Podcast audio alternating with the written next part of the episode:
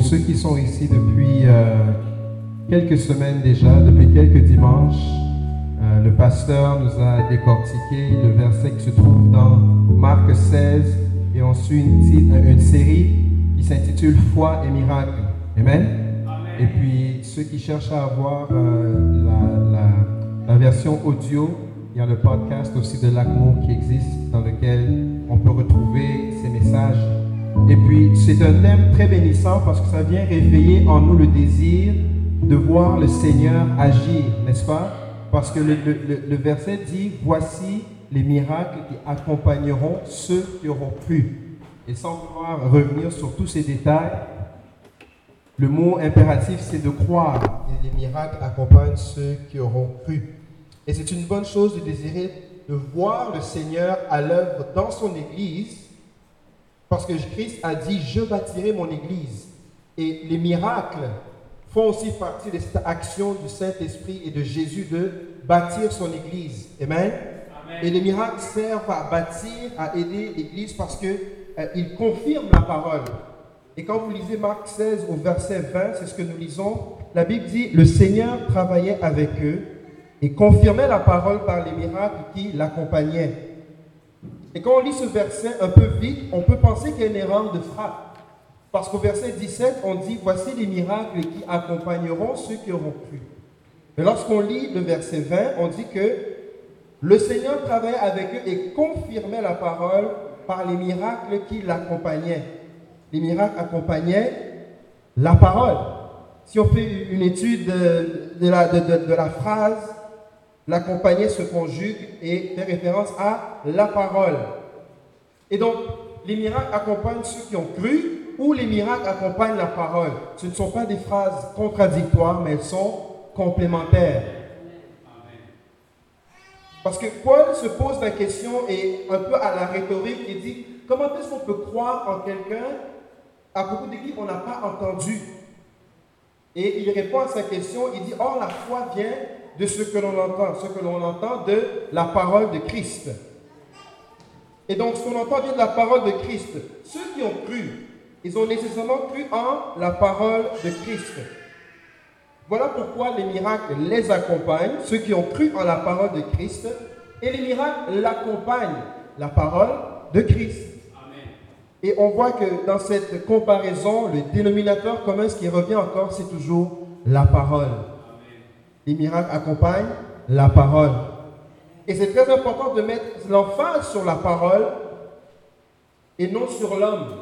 Ce ne sont pas parce qu'ils étaient des disciples nécessairement, c'est la parole en eux, en laquelle ils ont cru. Et c'est ça que les miracles accompagnent, la parole. Cette distinction est importante, bien aimé, de mettre la parole au-devant de l'homme pour trois raisons. Parce que par nature, l'homme aime vénérer les choses visibles, tangibles.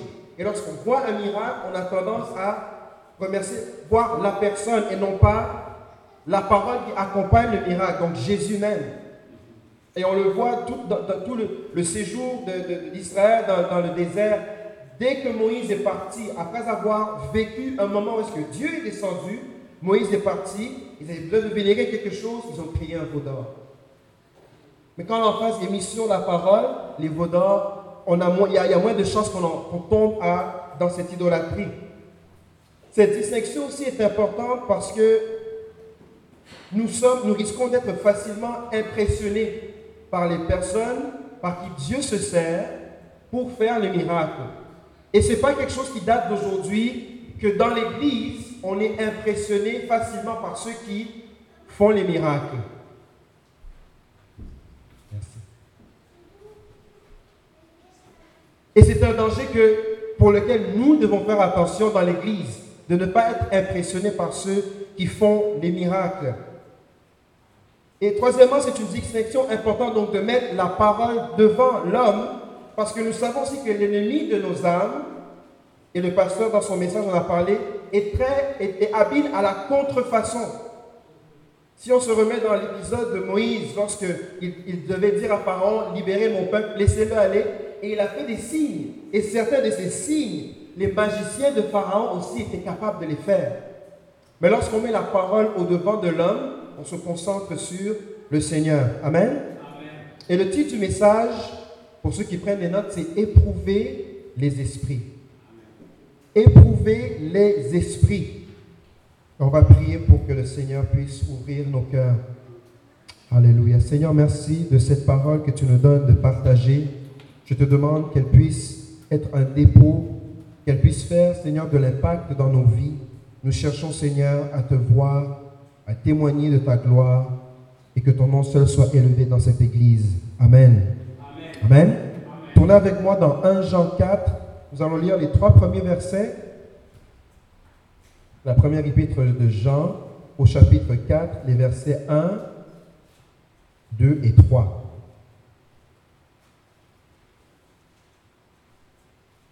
Et la Bible déclare ce qui suit. « Bien-aimés, n'ajoutez pas foi à tout esprit, mais éprouvez les esprits, pour savoir s'ils sont de Dieu.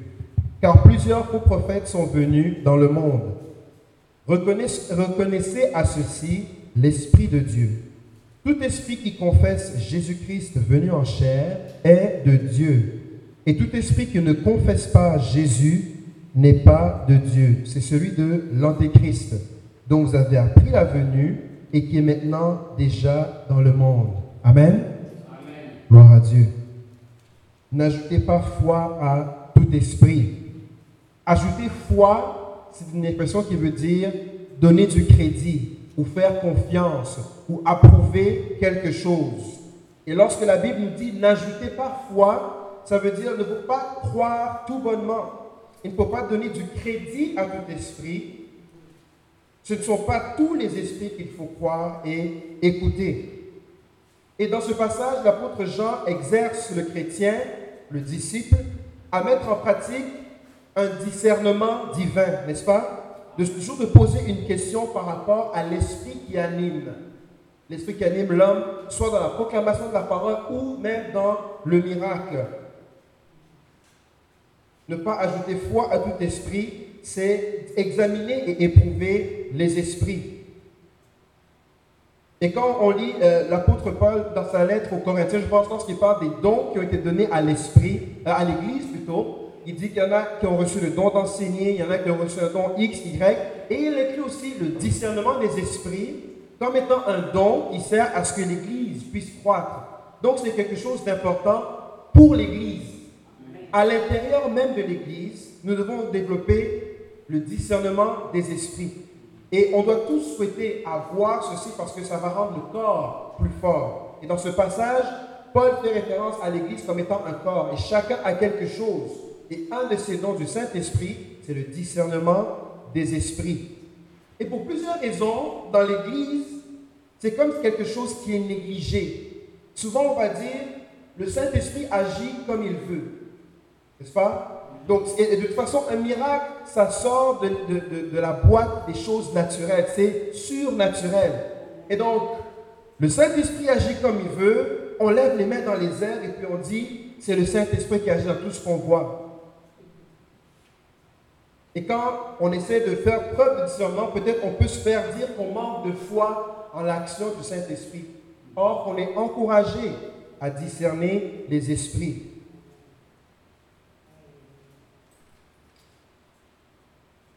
Et je sais que le pasteur avait fait référence que les miracles suivaient la prédication de la parole. Et quand Jésus accomplissait des miracles, c'était avec sa parole. Mais lorsqu'on lit aussi dans Actes des Apôtres, le Saint-Esprit s'est aussi manifesté de différentes manières. Et lorsque vous allez dans Actes dix-neuf, vous allez voir que le mouchoir, n'est-ce pas, qui touchait Paul, guérissait aussi les malades. C'est ce qui est écrit dans la Bible. Mais il ne faut pas tomber dans l'extrême où est-ce que parce qu'avec Paul, les mouchoirs guérissaient les malades, il faut développer un commerce de mouchoirs où est-ce qu'on va faire toucher le pasteur avec sa sueur et on va distribuer à la poste pour qu'on voit des miracles. Ça, c'est essayer de manufacturer le Saint-Esprit. Et Dieu ne fonctionne pas comme ça. Oui, avec Paul, c'était... et le verset dit, le Saint-Esprit faisait avec Paul des choses extraordinaires. Mais voyez un peu ce que l'apôtre Paul a dû subir pour que des choses extraordinaires se passent au travers de lui. C'est quelqu'un qui a été lapidé, qui a été en prison, qui a été dans des tempêtes. La Bible dit, il y a même une fois un serpent qui l'a mordu il a seulement secoué. Les gens pensaient que c'était un Dieu. Donc, il y avait une grâce spéciale sur l'apôtre Paul. Mais ce n'est pas dire qu'il faut commencer un commerce du Saint-Esprit, vendre des mouchoirs sur eBay pour dire qu'il y a la guérison dedans. Ça, c'est une erreur. C'est manquer de discernement. On, veut, on aime bien aussi dire, qui es-tu pour juger le serviteur d'autrui? Si Dieu lui a montré, si Dieu lui a dit, ben écoute, qui suis-je pour le juger? En d'autres termes, ce n'est pas à toi de juger, donc tout peut passer. Or, la parole nous appelle, et comme on vient de le dire, à avoir le discernement des esprits. Amen. Et c'est une bonne chose des fois que de ne pas tout gober, même ce que le pasteur peut vous dire, ce que je suis en train de vous dire. Assurez-vous que si je fais des erreurs, vous pouvez dire, frère, je pense qu'ici, il y a eu erreur. Vérifie un peu. Et ça fait du bien des fois à ceux qui prêchent de savoir que s'il y a ici et là des choses qu'on a mal dites, dites-le nous. Amen. Amen. On n'est pas immunisé de l'erreur, mais on se remonte la grâce, Amen. La grâce de Dieu. Des fois, on ne peut pas exercer le don de, de ce discernement parce que Jésus a, n'est-ce pas, dit à Thomas, « Heureux ceux qui auront cru sans voir. » La foi, n'est-ce pas, il faut, il faut croire, simplement croire. En d'autres termes, ton manque de foi peut être la raison pour laquelle tu ne comprends pas l'action du Saint-Esprit. Mais vous savez, je préfère quelqu'un qui, comme Thomas, a eu à se poser la question, est-ce que c'est vraiment toi, Seigneur? Et Jésus a dit, viens, touche-moi, regarde ici, c'est bien moi. Et sa confession est devenue mon Seigneur et mon Dieu. Et pour toujours et à jamais, Thomas n'a jamais remis en question la Seigneurie et la résurrection de Jésus. Que de quelqu'un qui est tout feu, tout flamme sur une base éphémère et qui au premier vent est balayé. Moi, je préfère un Thomas qui, qui tient ferme que quelqu'un tout feu, tout flamme qui abandonne à la première épreuve. Et à cause de ces excuses, bien-aimés, et vous le savez peut-être, vous avez peut-être vécu, il y a beaucoup d'erreurs qui sont rentrées dans l'Église. Au nom de l'action du Saint-Esprit, au nom de « juge pas le serviteur d'autrui », il y a beaucoup d'erreurs qui se sont malheureusement introduites dans l'Église. Et donc, c'est un avertissement important parce que ce dicton populaire dit « La vie ne fait pas le moine », n'est-ce pas? C'est pas parce que nécessairement que tu es dans l'Église que Jésus est en toi. Le discernement des esprits, c'est un don pour l'Église, bien-aimé, c'est pas pour l'extérieur. Donc, même au sein de nous, ayons et désirons le discernement du Saint-Esprit.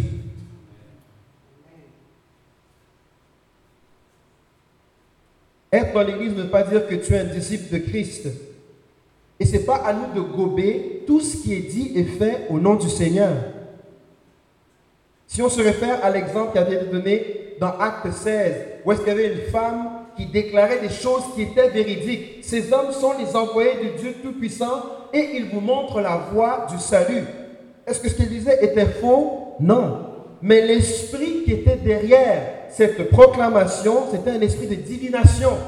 Et bien qu'il disait la vérité, Paul, qui était rempli du Saint-Esprit, savait que non, il y a anguille sous roche. Et il lui a dit, « Hey, tais-toi » Et la chose, c'est fini. La Bible dit aussi, ce n'est pas tous ceux qui disent « Seigneur, Seigneur » qui entreront dans le royaume des cieux. Et c'est un autre avertissement qui ne fait que renforcer Euh, le désir et l'encouragement pour l'Église de mettre en pratique le discernement du Saint-Esprit. Donc, ajouter foi à tout esprit n'est, n'est pas une bonne chose, mais de ne rien ajouter à tout esprit, l'autre extrême ne l'est pas non plus. Et le but, ce n'est pas vraiment de se cloîtrer, de dire Dieu peut simplement agir d'une seule manière, sinon c'est fini, je ne crois pas. Dieu demeure souverain. Amen. Amen. Et euh, c'est, c'est, cette blague qu'on fait souvent, c'était quelqu'un qui était en train de se noyer. Et il prie, il dit, « Seigneur, Seigneur, fais un miracle, viens me sauver. » Il y a un hélicoptère qui vient. On lui jette une corde. « Non, non, écoutez, le Seigneur va me sauver. Laisse, ça va. » Un bateau passe, on lui jette une bouée. « Prends la bouée. »« Non, non, non, non, ça va. » La personne meurt. Elle se retourne, le Seigneur, « Seigneur, tu ne m'as pas sauvé. »« Mais pourquoi ?» ?»« Mais dit, quand j'ai envoyé l'hélicoptère, tu as refusé. On a, il y a un bateau que j'ai, qui est venu, on t'a jeté la bouée. Et tu as refusé. » Et donc, quand on est cloîtré, qu'on veut que le Seigneur agisse d'une manière, on peut aussi manquer l'action du Seigneur dans nos vies. Amen? Donc, une extrême ou l'autre on se trouve dans l'erreur. Le discernement, c'est quelque part au milieu. Amen. À nous d'éprouver les esprits. Et que veut dire ce mot « éprouver » ? Quand on cherche la racine en grec du mot « éprouver », on trouve euh, le mot dokima, « dokimatsu » qui vient du mot « dokimos ».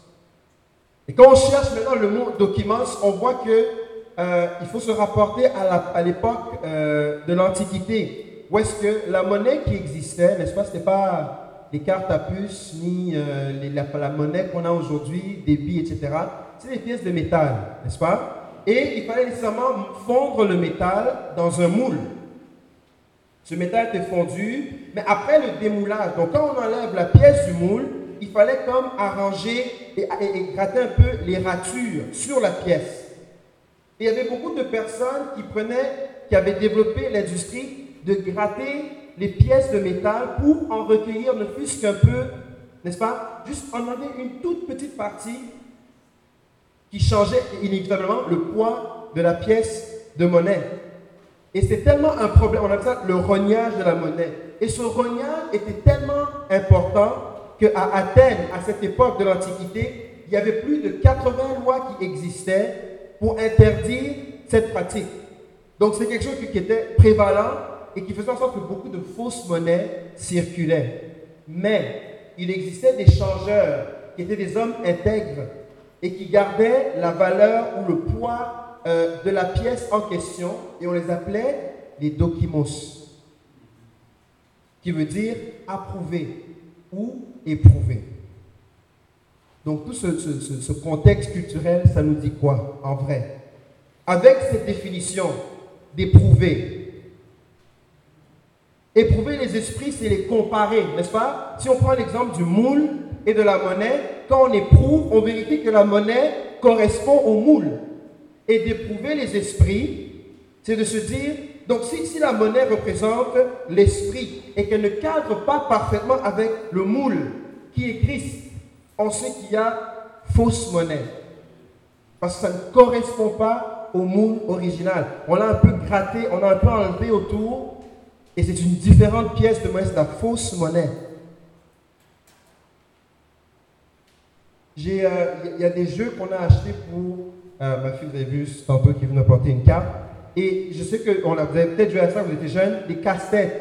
Où est-ce qu'il y a une forme, disons, il y a un carré, un triangle et un cercle. Si tu prends le triangle et tu essaies de l'entrer dans le cercle, est-ce que ça va rentrer? Si tu prends le cercle et tu veux essayer de l'insérer dans le carré, est-ce que ça va rentrer? Or, les, les enfants peuvent, à tue-tête, essayer de vouloir faire rentrer le triangle dans le carré, le carré dans le triangle, le cercle. Et quand tu es de leur dire, non, mais mets ça, non, non, laisse-moi, je vais le faire tout seul. Et quand on éprouve les esprits, le Seigneur veut qu'on puisse faire cet exercice. Est-ce que le cercle rentre bien dans le cercle pour dire que oui, ça c'est un esprit qui est conforme à la parole de Dieu, un esprit qui vient de Dieu, comparé, pour qu'on puisse approuver de cet esprit. Et quand on compare, un, un autre exemple toujours pour la monnaie, si Christ est la pièce originale, n'est-ce pas, et que les pièces subséquentes, ce sont tout ce qui, tout ce qui vient après, donc quand on veut comparer, éprouver les esprits, il faut les comparer à Christ, n'est-ce pas? Si on prend deux pièces de cinq sous, au toucher, on va savoir que, oh oui, ça c'est un cinq sous. Et si je vous donnais une pièce de, de monnaie, peut-être que juste au toucher ou en la comparant avec une autre, vous seriez en mesure de dire, oui, ça c'est bien un deux dollars, ça c'est bien un un dollar. Et même s'il fallait le couper, on, j'espère qu'on sera capable de voir cette différence. Et Dieu veut que nous soyons capables de faire ces choses. Il nous a donné un moule, quelque chose avec lequel on peut éprouver les esprits. Sa parole. Encore le dénominateur commun qui revient encore et encore, c'est sa parole. Et si ce qui est dit, même dans l'Église, ne cadre pas avec sa parole, il faut que tu dises dans ton esprit, fausse monnaie, je laisse de côté. Amen. Si ce qui est fait dans l'Église, même dans l'Église, ne cadre pas avec sa parole, tu dis fausse monnaie, je mets de côté. Et si tu vois quelque chose qui, dans l'Église, est appelé miracle, et que tu prends, et que tu essaies de le cadrer dans le moule qui est Christ et sa parole, et ça ne rentre pas, tu dois le mettre de côté et dire « fausse monnaie ». Exactement. Parce que Dieu t'appelle à être un dokimos, des personnes éprouvées, qui sont capables de voir le vrai du faux. Ainsi, on développe le discernement des esprits. Amen. Amen. Il y a en ce moment dans l'Église de Jésus-Christ beaucoup de fausses monnaies en circulation. Mais il avait prévu, n'est-ce pas? Il a dit, le bon grain, le, le, le, le semeur est allé semer. Lorsque pendant la nuit, l'adversaire est venu, il a jeté sa semence de sorte que le bon grain et l'ivraie sont en train de pousser côte à côte. Et ça fait référence à ce qui se passe dans l'Église de Jésus-Christ. Et le meilleur moyen de voir si ce qui est en train de circuler dans l'Église comme monnaie est de la vraie monnaie ou de la fausse monnaie, il faut la rapporter au moule, à la parole et à Christ lui-même. Dans deux Timothée deux, verset quinze, Paul parle à Timothée et lui dit « Efforce-toi de te présenter devant Dieu comme un homme éprouvé. » Et le mot « éprouvé » ici, c'est « dokimos ». N'est-ce pas? Un homme éprouvé. Un ouvrier qui n'a point à rougir, qui dispense droitement la parole de la vérité. Vous allez dire, « Ah, oh, ben oui, ça c'était une épître pastorale. Il parlait aux pasteurs. » Les pasteurs, c'est eux qui doivent discerner. Seulement les pasteurs? Non. Nous sommes tous appelés à discerner. Jacques un, verset douze dit « Heureux l'homme qui supporte patiemment la tentation, car après avoir été éprouvé, dokimos, il recevra la couronne de vie. » Et j'espère qu'on ne pense pas que c'est seulement les pasteurs qui doivent avoir la couronne de vie. On court tous ici pour aller et que le Seigneur, un jour, nous donne la couronne de vie, n'est-ce pas? Amen. Et si c'est vraiment ton désir, alors sois un homme, soit une femme, éprouvé, intègre, qui sait toujours se référer à l'original, le moule de départ, Christ. Et cette intégrité est nécessaire à cause de la présence de faux prophètes.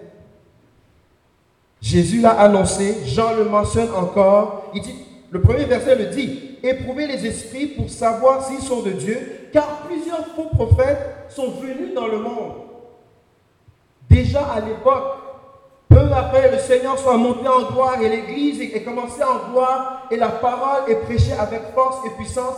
Déjà à cette époque, il y a eu le rognage. On a commencé à vouloir gratter sur la doctrine de Christ. Mais est-ce que c'est vraiment ci? Mais est-ce que c'est vraiment ça? Et la fausse monnaie a déjà commencé à, à infecter l'Église.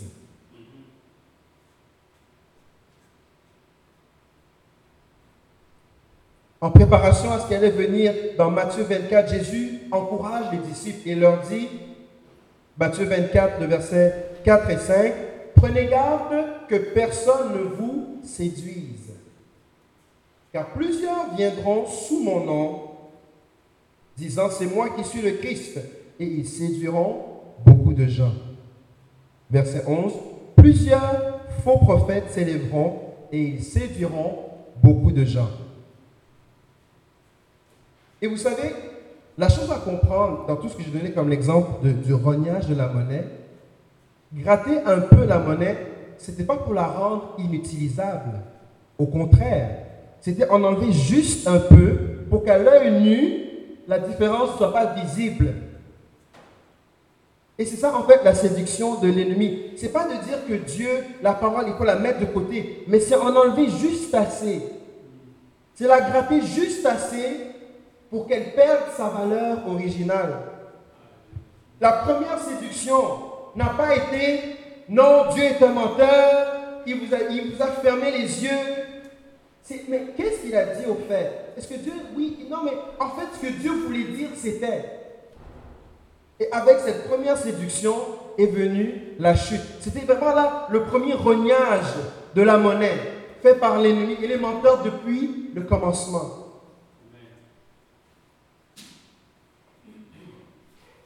Voilà toute l'œuvre de l'ennemi depuis la création. C'est renier la parole de Dieu. D'où l'importance de toujours revenir au texte. D'où l'importance de toujours revenir à Jésus, qui est aussi appelé la parole de Dieu. Amen. Amen. Et lorsqu'on parle de la parole de Dieu, il y a un mot qui vient aussi souvent pour dire, écoute, toi tu es à gauche, moi je suis à droite. Au final, Dieu décide. Moi j'ai mes convictions. J'ai la conviction de ceci, ceci, cela. Et puis bon, toi tu as ta conviction par rapport à la Bible. Et chacun vivons nos convictions.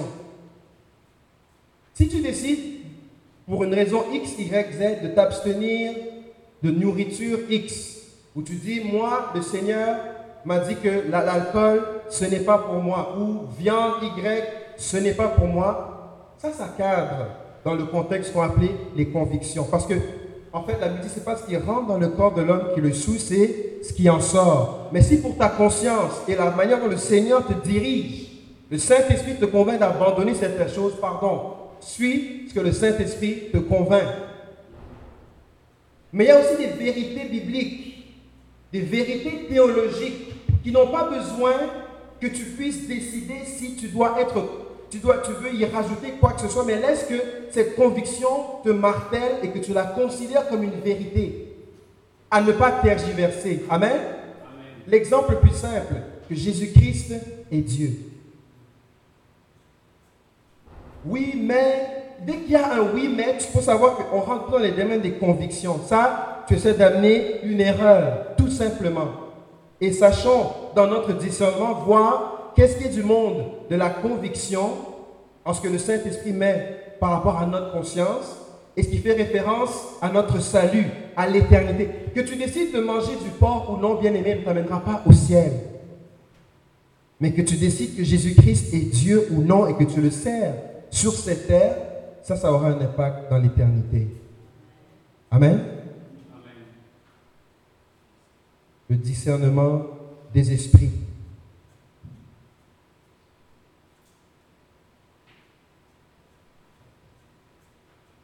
Donc, le verset deux et trois disent ceci, toujours dans le premier Jean, chapitre quatre, versets deux et trois, « Reconnaissez à ceci l'Esprit de Dieu. » Tout esprit qui confesse Jésus-Christ, venu en chair, est de Dieu. Et tout esprit qui ne confesse pas Jésus n'est pas de Dieu, c'est celui de l'Antéchrist. Amen. Amen. Il y a deux mots qui sont très importants dans ce que l'on vient de lire. Le mot « confesser » et « venu en chair ». Confesser, ça veut dire professer, faire profession, déclarer ouvertement, déclarer publiquement. On peut aussi le traduire par se déclarer l'adorateur de quelqu'un.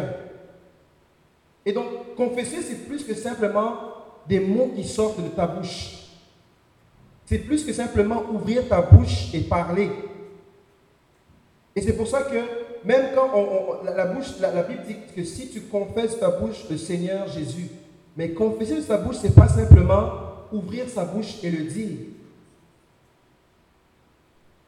Confesser aussi n'est pas l'équivalent de croire. Au temps de Jésus, la Bible dit qu'il y avait des chefs, des chefs de la synagogue qui avaient cru en lui, mais qui ne le déclaraient pas ouvertement, qui n'en faisaient pas l'aveu. Pourquoi? Par peur d'être excommuniés de la synagogue. Confesser ne veut pas dire croire. Ils avaient cru en Jésus. Jésus avait guéri, il avait ressuscité Lazare, il y avait beaucoup de Juifs qui étaient là. Et à cause de ce miracle, beaucoup ont cru, ont, ont, ont cru en lui, mais on dit, bon écoute, moi je vais croire, mais il ne faut pas trop me voir, il hein, ne faut pas le dire tout haut. Hey, il ne faut pas qu'après on me fasse des problèmes. Oui, je crois, mais en cachette. La confession est un geste public, une déclaration que tout le monde doit connaître et comprendre. Amen. Amen. Et il faut savoir aussi que de se faire excommunier, quand on se rend dans le contexte de l'époque, c'est vraiment la fin de la vie. Donc, ta famille, si ton, si ton père, si ta mère, tes frères qui peuvent te renier et te dire on ne te connaît plus, on te traite comme un étranger, Et cette déclaration de foi, cette profession de foi dans la première Église, c'était aussi signer son arrêt de mort, de dire que j'appartiens à ce groupe d'individus qui dit que Jésus-Christ était Dieu, qu'il est venu, qu'il est ressuscité et que si je meurs, je vais le rejoindre. Et allez lire dans l'histoire comment l'empereur Néron et les autres ont persécuté l'Église.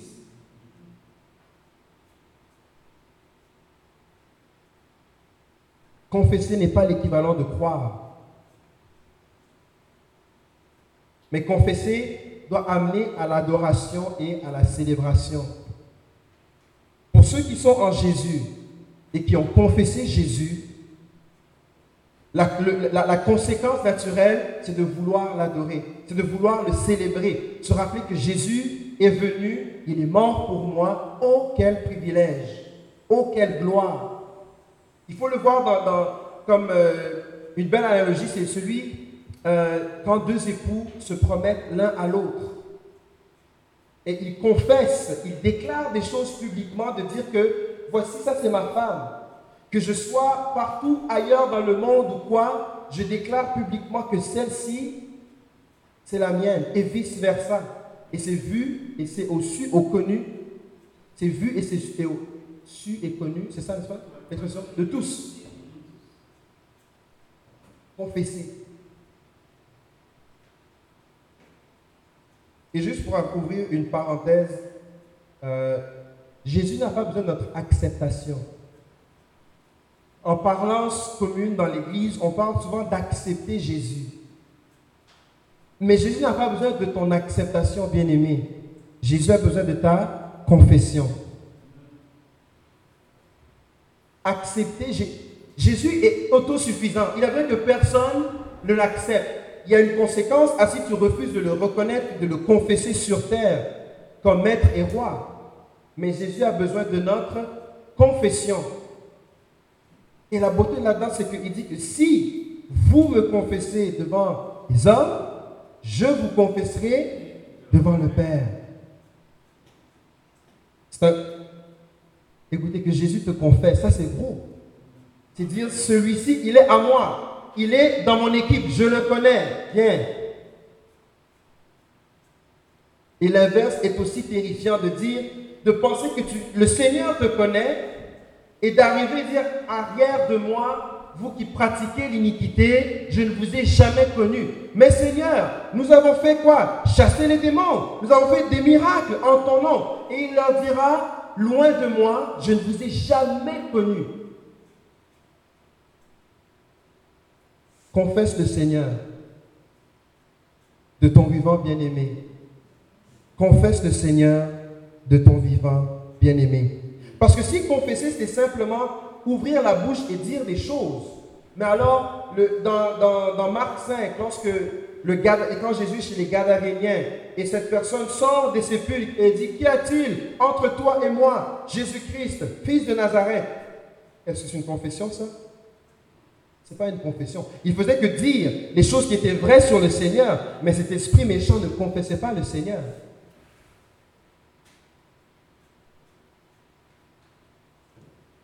Tout esprit, reconnaissez à ceci l'Esprit de Dieu. Tout esprit qui ne confesse pas Jésus, venu en chair. On vient de parler de la confession. Confesser ne veut pas dire croire.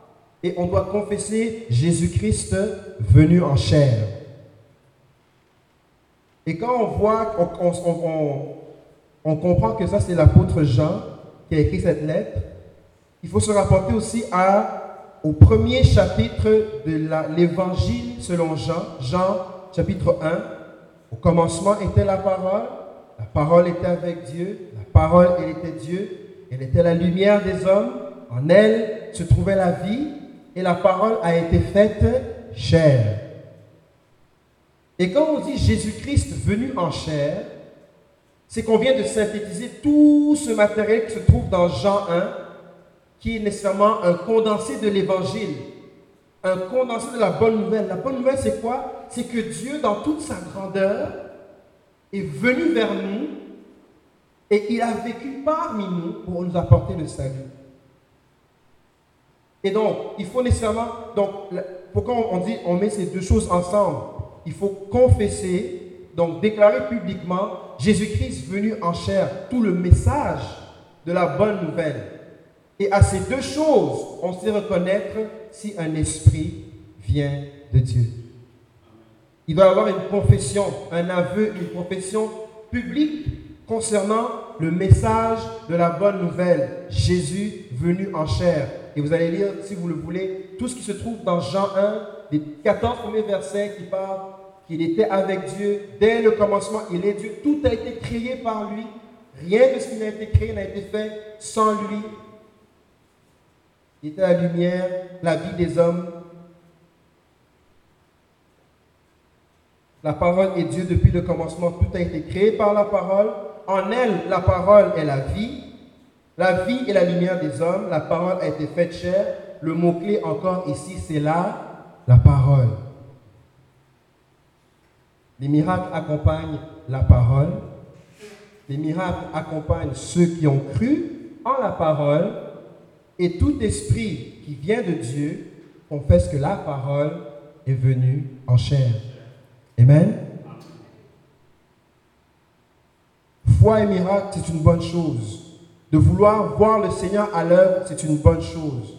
Mais développons, bien-aimés, ce, ce, ce, ce scepticisme divin, appelé le discernement des esprits, afin que nous ne donnions pas foi à tout esprit, mais que le, le Seigneur puisse donner ce filtre et savoir quoi prendre et quoi laisser. Pourquoi? Parce que l'esprit de l'antéchrist, donc l'ennemi du Messie, antéchrist, est déjà parmi nous. Je parle dans cette église, mais je dis, sur cette terre, dans ce monde, depuis l'époque de l'apôtre Jean, il parlait déjà de faire attention aux faux prophètes. Et nous vivons dans une époque où est-ce qu'il y a une multiplication du faux dans l'église. Mais le Seigneur veut que nous soyons de ceux qui sont intègres, de ceux qui ont encore le moule original et qui savent voir si une pièce qui est en circulation cadre ou ne cadre pas dans le moule original. Vous savez, les gens, moi j'ai vu ça souvent, les gens aiment parler et débattre la parole. Mais très peu, lorsqu'on débat la parole, ouvre la Bible pour lire la parole. Mais est-ce que ça ne dit pas que, et puis il y a ça, et puis mais dans mon église, on a dit que, oui, mais qu'est-ce que la parole dit? Est-ce qu'on peut supporter ce que tu es en train de dire par un verset? Lisons ensemble qu'est-ce qui est dit dans...